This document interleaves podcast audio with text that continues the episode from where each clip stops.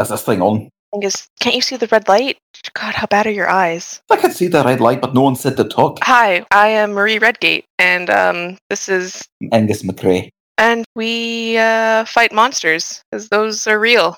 the boogeyman that you fear, they're real. That thing under your bed is also real. But we're here to fight them. Kick their ass, but you know that's close enough. Do you even really think we should be doing this? I mean, who would believe a couple of uh, monster hunters from a little town called Hendrix, which we're stuck in thanks to you? Thanks to me. I would have been gone a long time ago if I still had a car. But I guess you shouldn't have drove it off a bridge.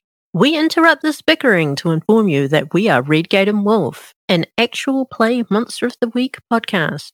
Wait, wait, wait. Why why is it Redgate and Wolf? Should not be Wolf and Redgate. I do all the work and as she talked about kicking ass, I do that.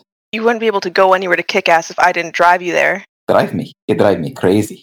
Find us on your favorite podcast app now.